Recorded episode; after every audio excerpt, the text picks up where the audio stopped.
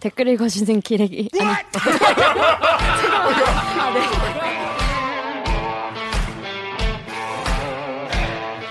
아, 네. 아, 댓글 읽어주는 기자들. 기레기 아닙니다. 지금 여러분은 본격 KBS 소통방송 댓글 읽어주는 기자들을 듣고 계십니다. 목 막혀 죽겠다 이놈들아. 이놈들아. 오늘도 고구마만 한가득이지만 저희와 함께 분노하셨다면 좋아요 버튼을 대체 이놈들이 언제 사이다를 줄까 궁금하시다면 구독 버튼을 잊지 말고 한 번만 꼭 눌러주세요. 네.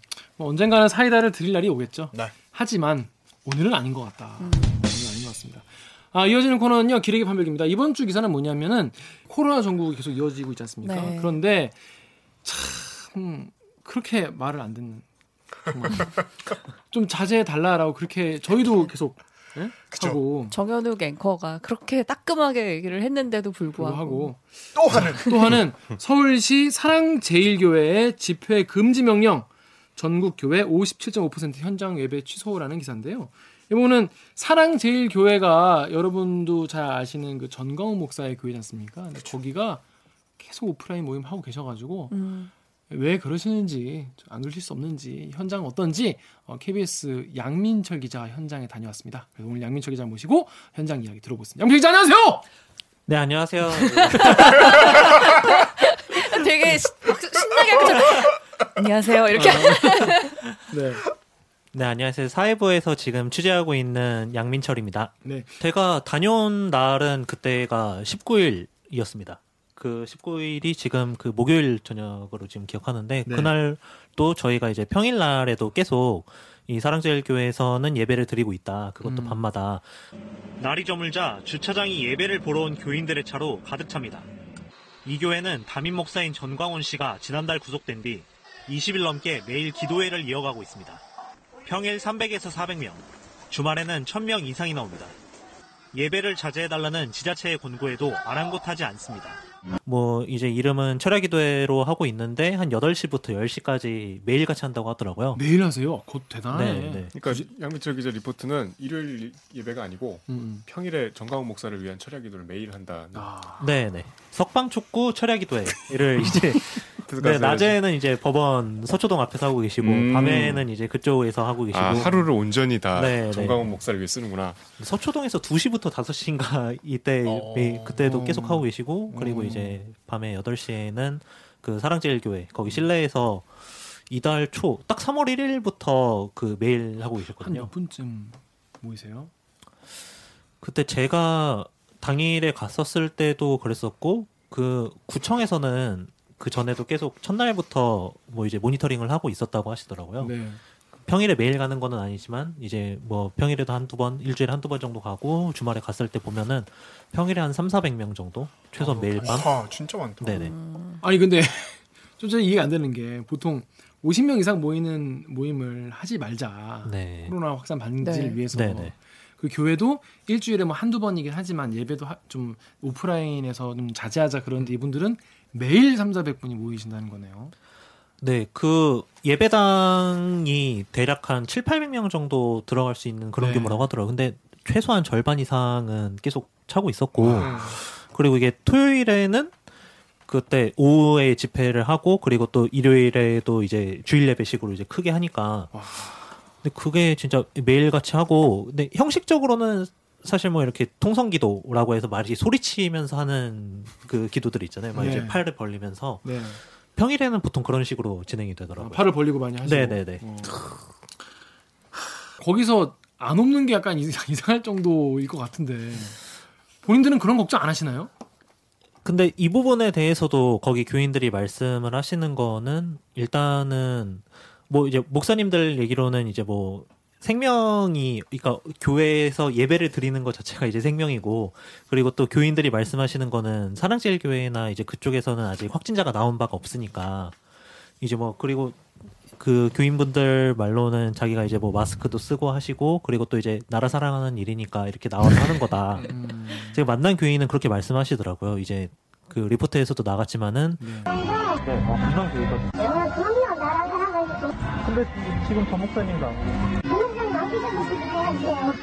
분당에서부터 일주일에 두 번 목요일 일요일마다 이제 매일 분당에서 왔다 갔다 하시면서 이제 예배를 드리시는 건데 대부분이 그렇게 생각하시더라고요. 애국하는 마음으로. 네, 그러니까 뭐 애국하는 마음일 수도 있고 진짜 이제 기도회니까 와서 기도를 음. 들으시고 평일에는 사실 막 이렇게 정치적인 발언이 엄청 많다거나 그렇다기보다는 음. 진짜 막 이제 통성기도 음. 기도를 이렇게 하다가 중간에 음. 목사님이 한두 마디 던지시는 이런 정도 아니 평일이 저 정가훈 목사 석방 그렇죠 이름은 그렇게 돼 있는데 사실 뭐 이제 그 안에 내용은 네, 집회 성격이라기보다는 예배 성격이라는 거죠. 예배 성격이 상당히 많이 가미되어 있는데 음. 중간 중간에 이제 약간 좀 설득됐는데. 음. 아니 근데 제가 이제 보고 영적 아버지야? 감화됐구나. 아, 취재하다가 위험한데. 아, 이게 원래 취재원 따라가야 하는 경우도 있어요. 아. 근데 월, 원래 네. 그러니까 예배 자체를 금지한 건 아니었잖아요. 처음에는 네, 네. 예배 자체를 금지할 수 없으니까 2미터, 그러니까 사실상 안 지켜진 그러니까 사실상 교회에서 지킬 수 없는 지침을 얘기를 하면서 그쵸. 너네가 최소한 예배를 하려면 그러니까 집회해서 예배를 하려면 2미터의 거리를 유지하고 마스크는 의무적으로 착용하고 그리고 이 손 소독을 네. 항시하게 하고 뭐 이런 식으로 지침을 마련했었었거든요. 네. 근데 그게 전혀 이제 현장에서는 지켜지지가 않는 상황인 거죠. 그렇죠. 2미터 거리는 안 지켜지고 있는 거죠. 2미터 거리는 2미터 거리는 확실히 지켜진다고 보기 어려운 그런 간격들이었고요. 그리고 네. 사실 마스크나 이런 부분에 있어서는 현장에서는 처음에는 다들 웬만하면 쓰고 오시더라고요. 음. 근데 이제 말씀드렸다시피 제가 통성기도를 강조하는 게 음. 이게 통성기도라는 게 진짜 팔을 벌리고 네. 막 이제 큰 소리로 말씀을 음. 하시면서 하는 건데 음. 그러면은 당연히 앞뒤로 이제 비말이, 뭐, 예, 비말이 튈 가능성도 있고 음. 그리고 중간에 이제 통성기도의 성격상 서로 이제 막 격앙되는 그런 측면이 있어서 음. 음. 마스크를 벗고 그다음에 이제 막 통성기도를 이어가시는 분들 계시고 아 하다가 네. 답답하니까 네, 네. 음. 그리고 일단은 목사 거기 이제 집회를 그 예배를 주도하는 목사부터가 마스크를 일단 다 안 끼고 그렇게 음. 아. 예배를 아. 이어가고 있고 위아래층 꽉 차고 여러 밑에 층도 꽉 찼는데 여러분들만이라도 오늘 진짜 목숨을 내놓고 한번 기도하자고요. 이게 주님을 의지 오직 죽은 자를 다시 살리시는 하나님만 의지하면 건지고 건지고 건지고 큰 사망에서 다 건져준다고 했으니까 우리 맨날 모였다가 흩어지지 말고 오늘이라도 좀 피를 쏟아보자고 오늘이라도 목숨을 걸어보자고요. 양손 들고 주여 세발합니다. 주여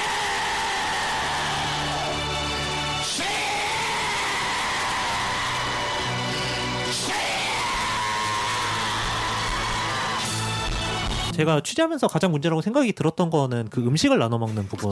네, 그 부분이요. 그걸 설명 좀 해주세요. 그 왜 그러는 거예요? 그러니까, 그러니까 어떤 상황이었어요? 그 딱 봤을 때. 예배가 끝난 뒤에는 교인들끼리 부침개를 붙여 나눠 먹기도 합니다. 2미터 간격으로 떨어져 앉고 반드시 마스크를 쓰라는 감염 예방 수칙들을 제대로 지키지 않고 있는 겁니다. 근데 저희가 이제 가장 문제로 생각했던 거는 음. 계단이랑 막 벽들 곳곳에 막 이제 오늘 예배가 끝나면은 뭐 지하 식당에서 부침개를 대접할 예정입니다. 음. 많이 많이들 뭐 음. 와주세요. 음. 음. 이런 그 공고문이 붙어 있었거든요. 네. 프린트몰에.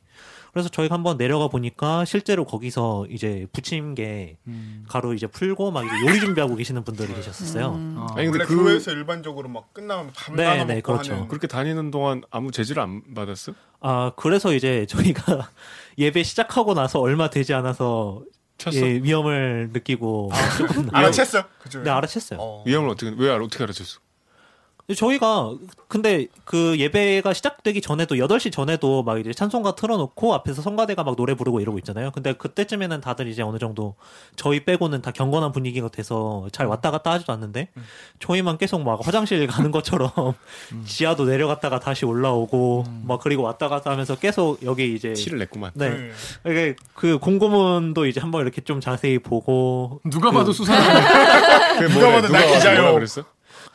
그래서 상당히 경계를 하는 게 그 교회 바깥에도 그렇고 거기 길에도 그렇고 뭐 언론 음. 뭐 이제 종사자들 뭐 방송 종사자들의 접근을 금지한다 음. 촬영이나 뭐 취재를 금지한다 음. 이런 것들 다 붙여놔서 거기 교회 관계자들이 와가지고 어떻게 오셨냐 음. 그리고 물어봐가지고 저희를 계속 예 경... 뭐라 그랬어요? 저희 뭐 다른 교회 다니는데 기도드리러 왔다. 예, 예배 참석해 보고 싶다 싶어서 왔다. 이제 뭐래? 그랬는데 뭐 그러는데 왜 여기 다니시는 분들 붙잡고 이렇게 말 걸고 계시냐고 음. 들어가서 예배 보면 되지. 지금 8시 다 됐는데. 음. 나이대는 어때요? 구성원 분들, 참석하신 분들? 나이대는 아무래도 제가 처음에 생각했던 대로 한 50대 이상 분들이 아무래도 제일 많기는 한데 음. 한 3, 40대 분들도 적진 않았어요. 어, 30대도 있어요?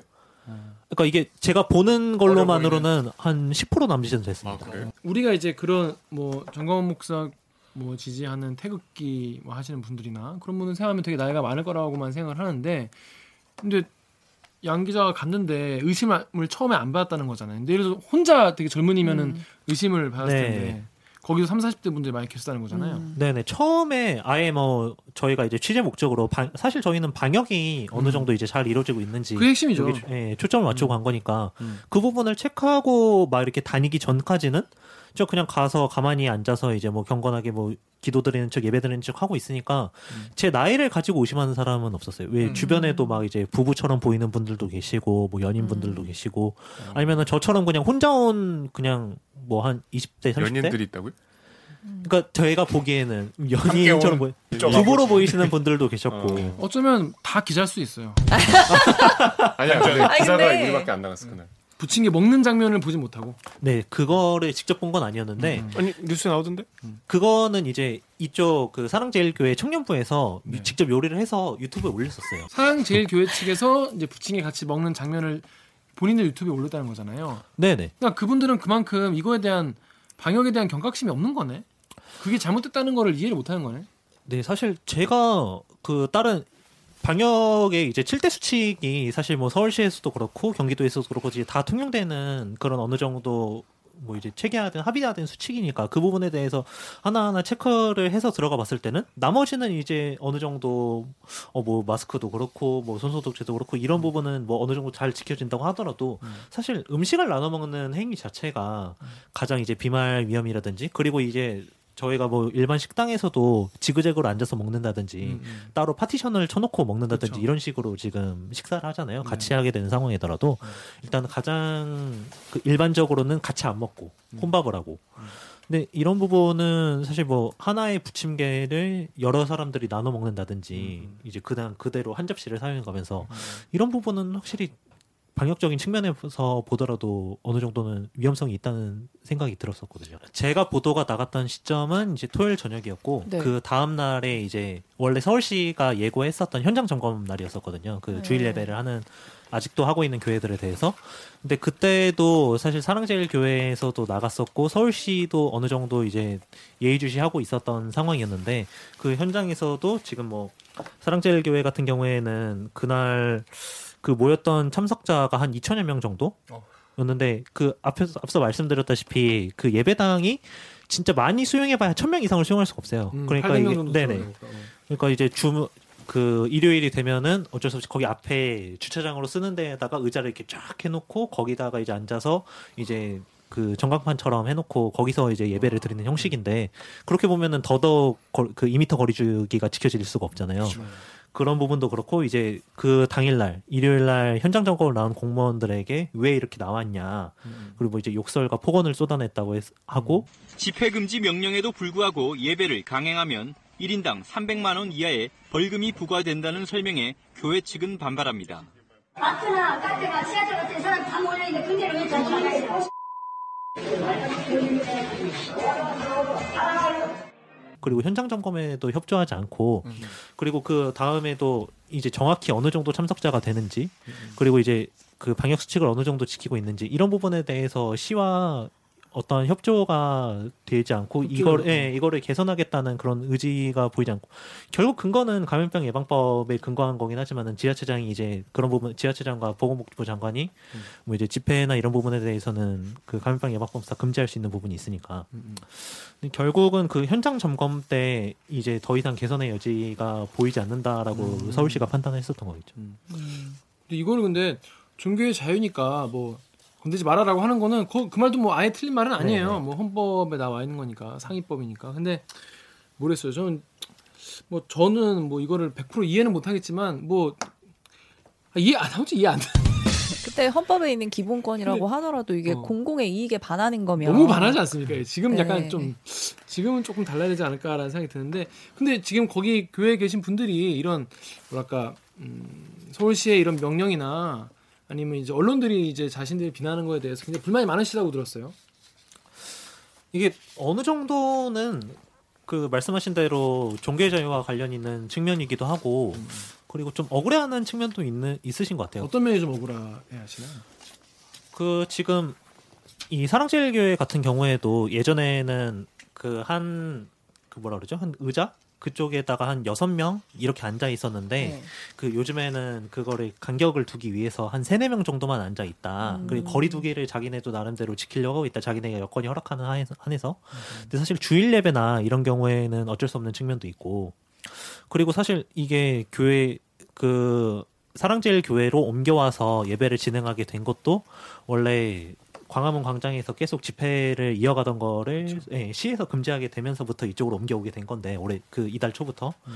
근데 이것마저 금지하면은 대체 어디서 이제 모이라는 거냐? 약간 좀 이런 얘기도 모이지, 모이지 말라는 건데. 어, 모이지 말라는 건데. 당분간 좀. 근데 저는 그날에 사실 저희가 이제 이 보도를 준비하면서 생각했었던 거는 이게 사랑제일교회라서가 아니라 음. 어찌됐든지 간에 이 교회들이 지금까지도 오프라인으로 만나서 예배를 드리고 있는 교회는 사실 많지만은 음. 이 사랑제일교 사랑제일교회가 특수한 상황은 평일 저녁에 그것도 매일 모여서 만난다는 음. 점이잖아요. 그것도 음. 이제 말씀하신 대로 어느 정도 비슷한 사람들이 뭐 사실 이거를 명단을 다 받아본 게 아니니까 단정 지을 수는 음. 없겠지만은 음. 어느 정도 비슷한 사람들이 계속. 올 것이고 음. 그리고 그러다 보면은 이제 더 모이는 횟수가 많고 만남 횟수가 많으니까 당연히 방역적인 측면에서 보더라도 위험성이 있는 측면이 아닌가 하는 생각에서 나가 그거를 보도하게 된 건데. 음. 아 그래서 이렇게까지 언론이나 서울시에서 이렇게 얘기하는데 사랑제일교회는 계속 뭐 한다는 거예요. 그래서. 그 지금 이 이후에 뭐 공식적인 입장을 밝히거나 한 거는 없는 걸로 알고 있는데 음. 지금 근데 아무래도 지금 이 상황에서 사실 안 한다고 안 한다고 할 리, 네, 그, 음. 그더 전부, 결연하게 하겠죠.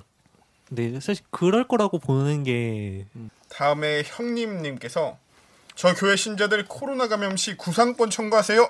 네, 음. 그 이제 그런 얘기도 나오는 거 이게 본인들이 이제 국가의 지침이나 어떻게 해달라는 그런 권고를 무시하고 있다가 음.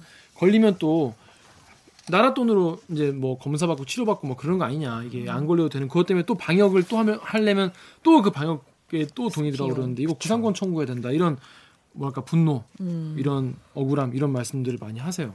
서울시에서 어느 정도까지 이제 뭐 고발을 해서 이분들한테는 다 이제 특정을 해가지고 뭐 유튜브 영상이라든지 이런 걸 특정을 해서 하시게 될지 이런 부분은 앞으로 조금 더 두고 봐야 될 음. 부분인 것 같습니다. 근데 박진수 기자 리포트 보면 그 주민들 인터뷰 나오던데. 네네. 현장 예배를 드리는 교회 주변 주민들은 걱정입니다. 온라인으로 예배를 해달라고 간곡히 부탁드리는 거예요. 이 지역사회에 많이 교인들이 있으니까 꼭 깊어질까봐 불안해서 주민들 그 성북구 주민들이 상당히 네. 스트레스를 받으시더라고. 그렇죠. 네, 그 주변에서는 아무래도 계속 그러니까 주민들이 말씀하시는 부분은 이게 제 보도에서도 나갔었지만은 타 지역에서도 계속 몰려오고 음. 그때 그때 어느 정도 뭐 사람은 정해져 있겠지만은 단지 지역에서만 오시는 분들이 아닐 가능성이 있잖아요. 음. 그리고 이제 어느 정도 사랑제일 교회가 인지도 자체는 전국구 인지도를 음. 갖게 되니까 교회는 그렇게 막 큰 교회는 아니고 중형 교회라고 봐야겠지만은 그러다 보니까 이게 계속 매일 모인다는 측면에서도 그렇고 그분들이 그리고 또 거기가 역 지하철 역사에 바로 옆에 있다 보니까 그 근처에 계시는 분들도 어느 정도 불안해하는 심리를 갖고 계시긴 하더라고요.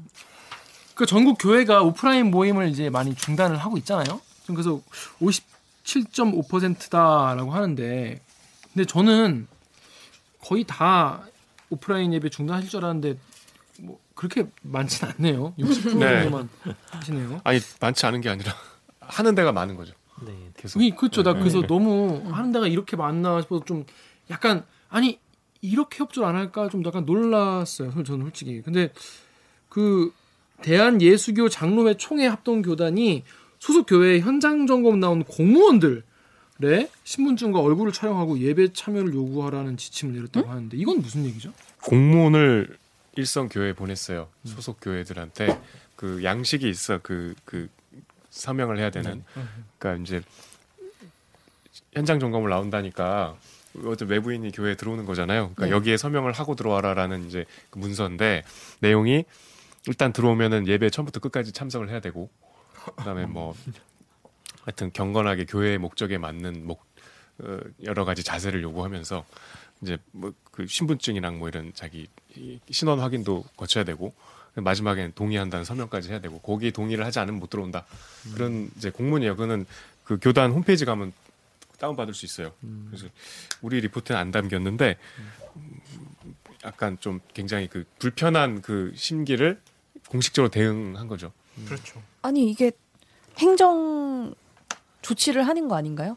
공무원이 뭐 현장 점검을 가는 거는 그러니까 네이버에 이런 댓글 달리는 거예요. 정렬 기자 여기 MOCK MOKC 땡땡땡땡님이 주말까지 나와서 고생하는 공무원들 진짜 개호구로 보냐?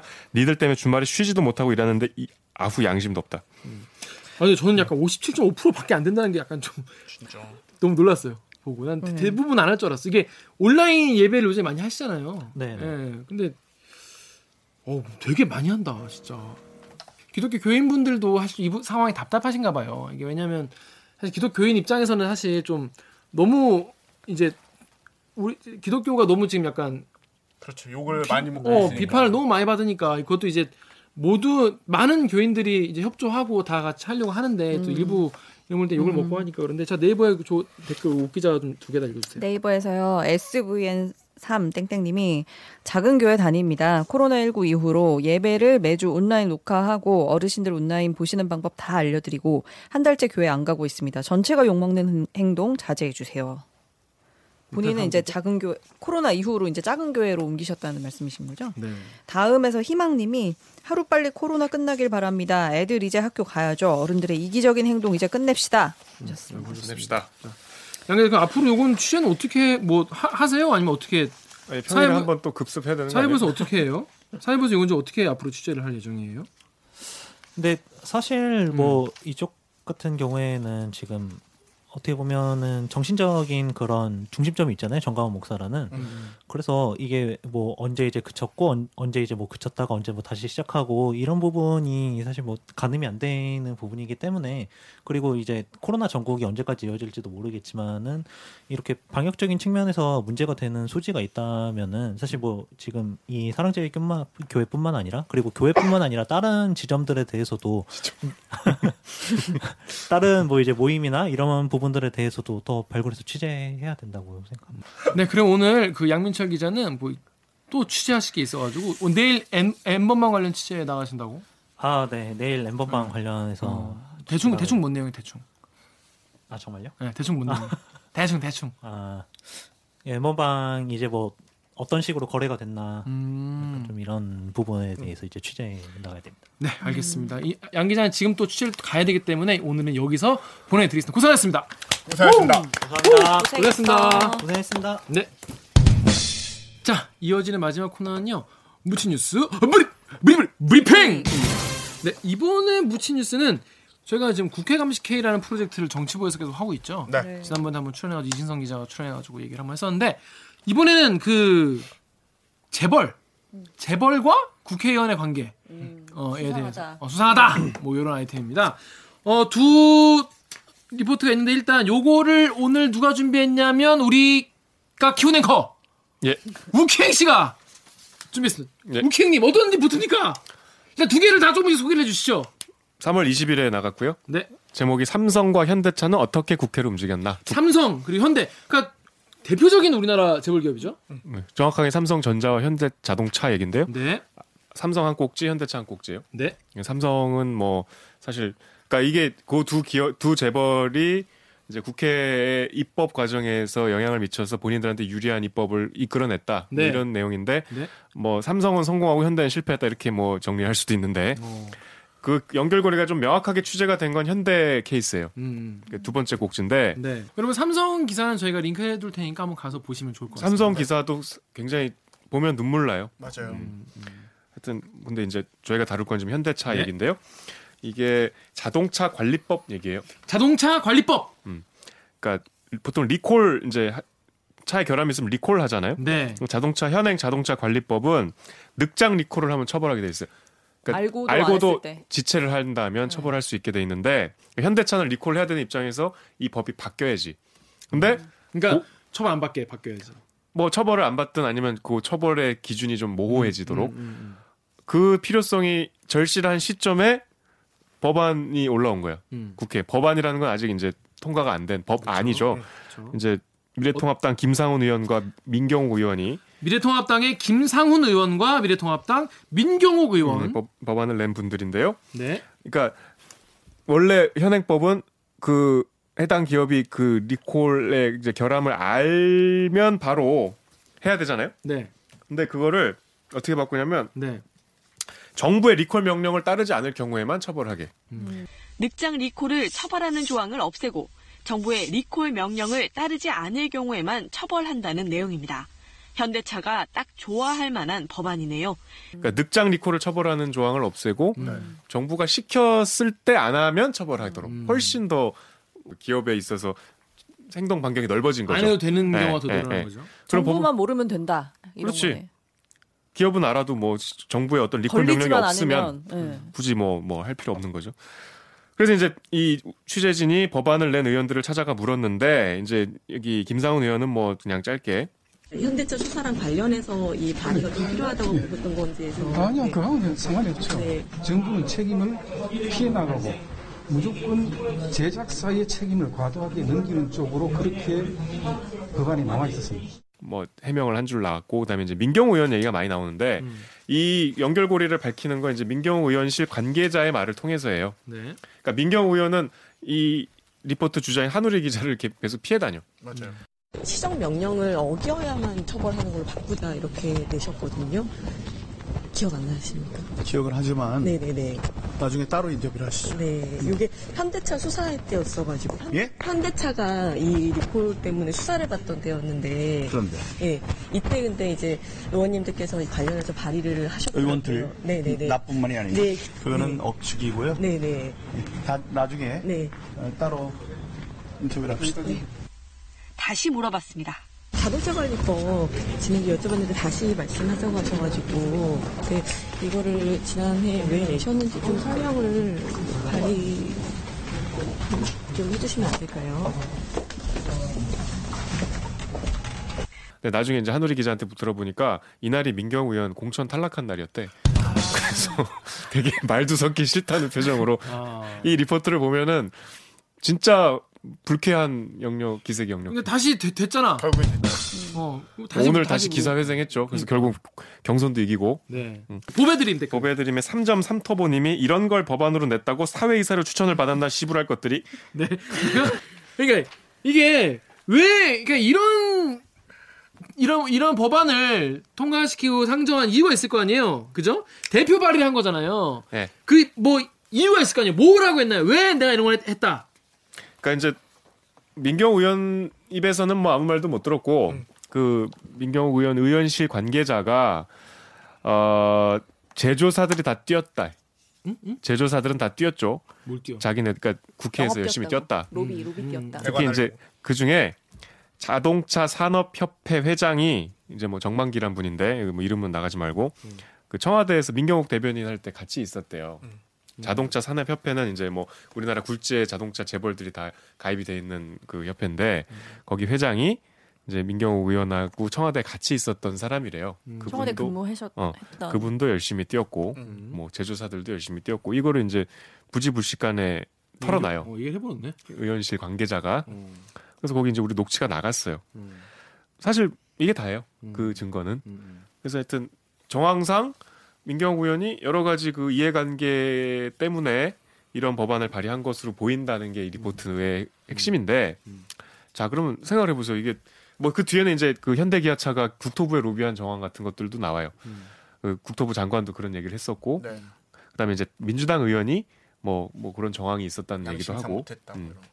국토부 관계자도 뭐 비슷한 얘기를 하고.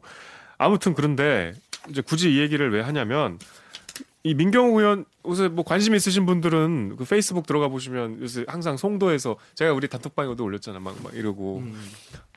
지역구에서 선거 운동을 열심히 하잖아요. 네. 요새 이제 한참 이제 선거 운동이 막 이제 달아오를 시점이니까 지역 다니다 보면은 뭐 국회의원 유명한 분들이 지역에 뭐 피켓 들고 서서 인사하고 본인이 뭐 지역을 위해서 한 일들 그러면 그런 것들을 보면은 굉장히 성실하게 지역을 위한 의정 활동을 한 것처럼 보이잖아.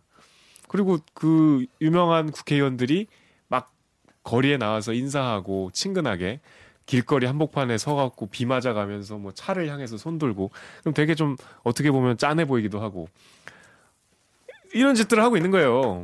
이게 지금 소비자들한테 얼마나 리콜을 받아야 되는데 못 받게 하는 법안을 발의한 거잖아요. 그럼요. 이거 지금 보도 안 했으면 누가 알겠어요. 음. 그러니까 국회의원들이 기본적으로 우리나라 법 체계상 국회의원은 입법 기관이기 때문에 국회의원 한 사람 한 사람이 다 막대한 영향력을 갖고 있고 이 사람이 어떤 법안을 만들었고 어떤 법안을 발의했고 어떤 법에서 어떤 입장을 취했는지를 사실 면밀히 봐야 되는데 그건 어렵죠.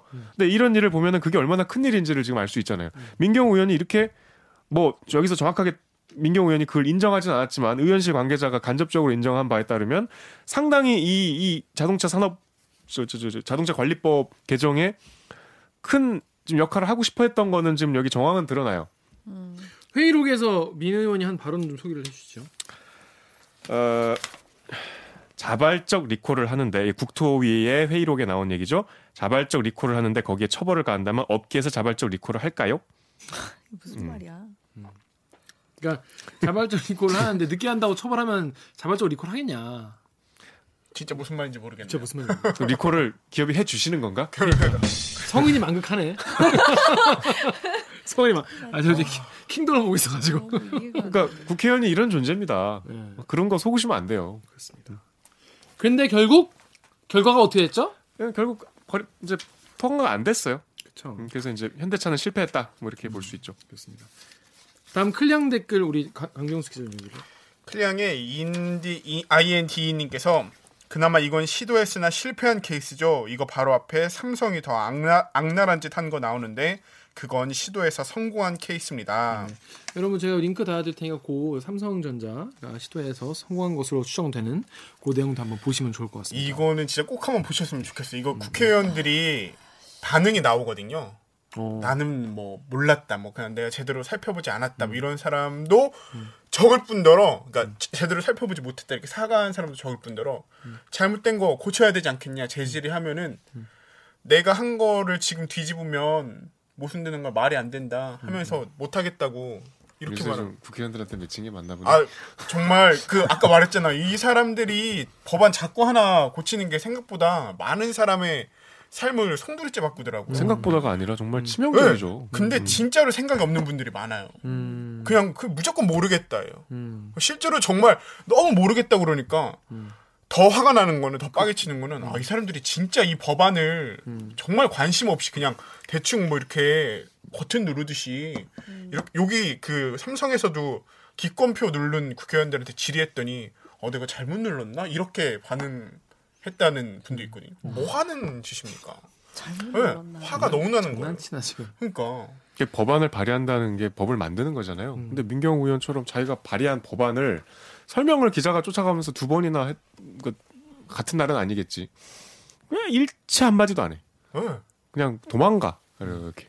그거 맞습니다. 하여튼 여러분 곧 총선인데 투표를 잘 해야 되는 된다 이런 교훈을 주는 리포트였습니다. 그래서 KBS 뉴스 홈페이지에는 초식 노인분이 국민 재벌 아, 국민 국민 대변하라고 국회의원 당선된 건데 재벌을 대변하고 있는 거 아니냐. 음. 해당 지역 구민들은 좀 잘 봐두시길 주원 없습니다라고 하셨습니다. 네, 아무튼 이런 보도 앞으로도 계속 해, 나와서 곧 총선인데 어, 우리가 이제 투표하는 좀더 어, 도움이 될 수 있는 그런 보도가 많이 나왔으면 좋겠네요. 자 오늘 방송도 참여 방법 알려드리면서 마무리하겠습니다. 쌤들 손이 가요 손이. 대들기에. 중독성 강한 과자 아 이거 내 얘기구나. 과자보다도 더 중독적인 녀석들. 너 밖에 좀 조용히 했어요. 댓글 읽어주는 기자들은 매주 목요일과 금요일 유튜브 팟빵 아이튠즈 팟티 네이버 오디오, 네이버 오디오 클립 KBS 라디오의 콩의 팟캐스트를 통해 업로드됩니다. 양민철 기자처럼 댓읽기에서 보고 싶은 기자 혹은 다뤄졌으면 하는 기사가 있다고요. 방송 관련 의견은 인스타그램, 유튜브, 팟빵 계정에 댓글을 남겨주세요. 댓읽기의 작은 날갯짓이 조금 더 큰 변화를 가져올 수 있도록 응원해주고 싶으시다면 좋아요 버튼을 대립기의 작고 소중한 대립기의 행보를 계속 따라오고 싶으시다면 구독 버튼을 잊지 말고 꼭 눌러주세요. KBS 뉴스 좋았어! 또 만나요 꼭. 안녕. 안녕.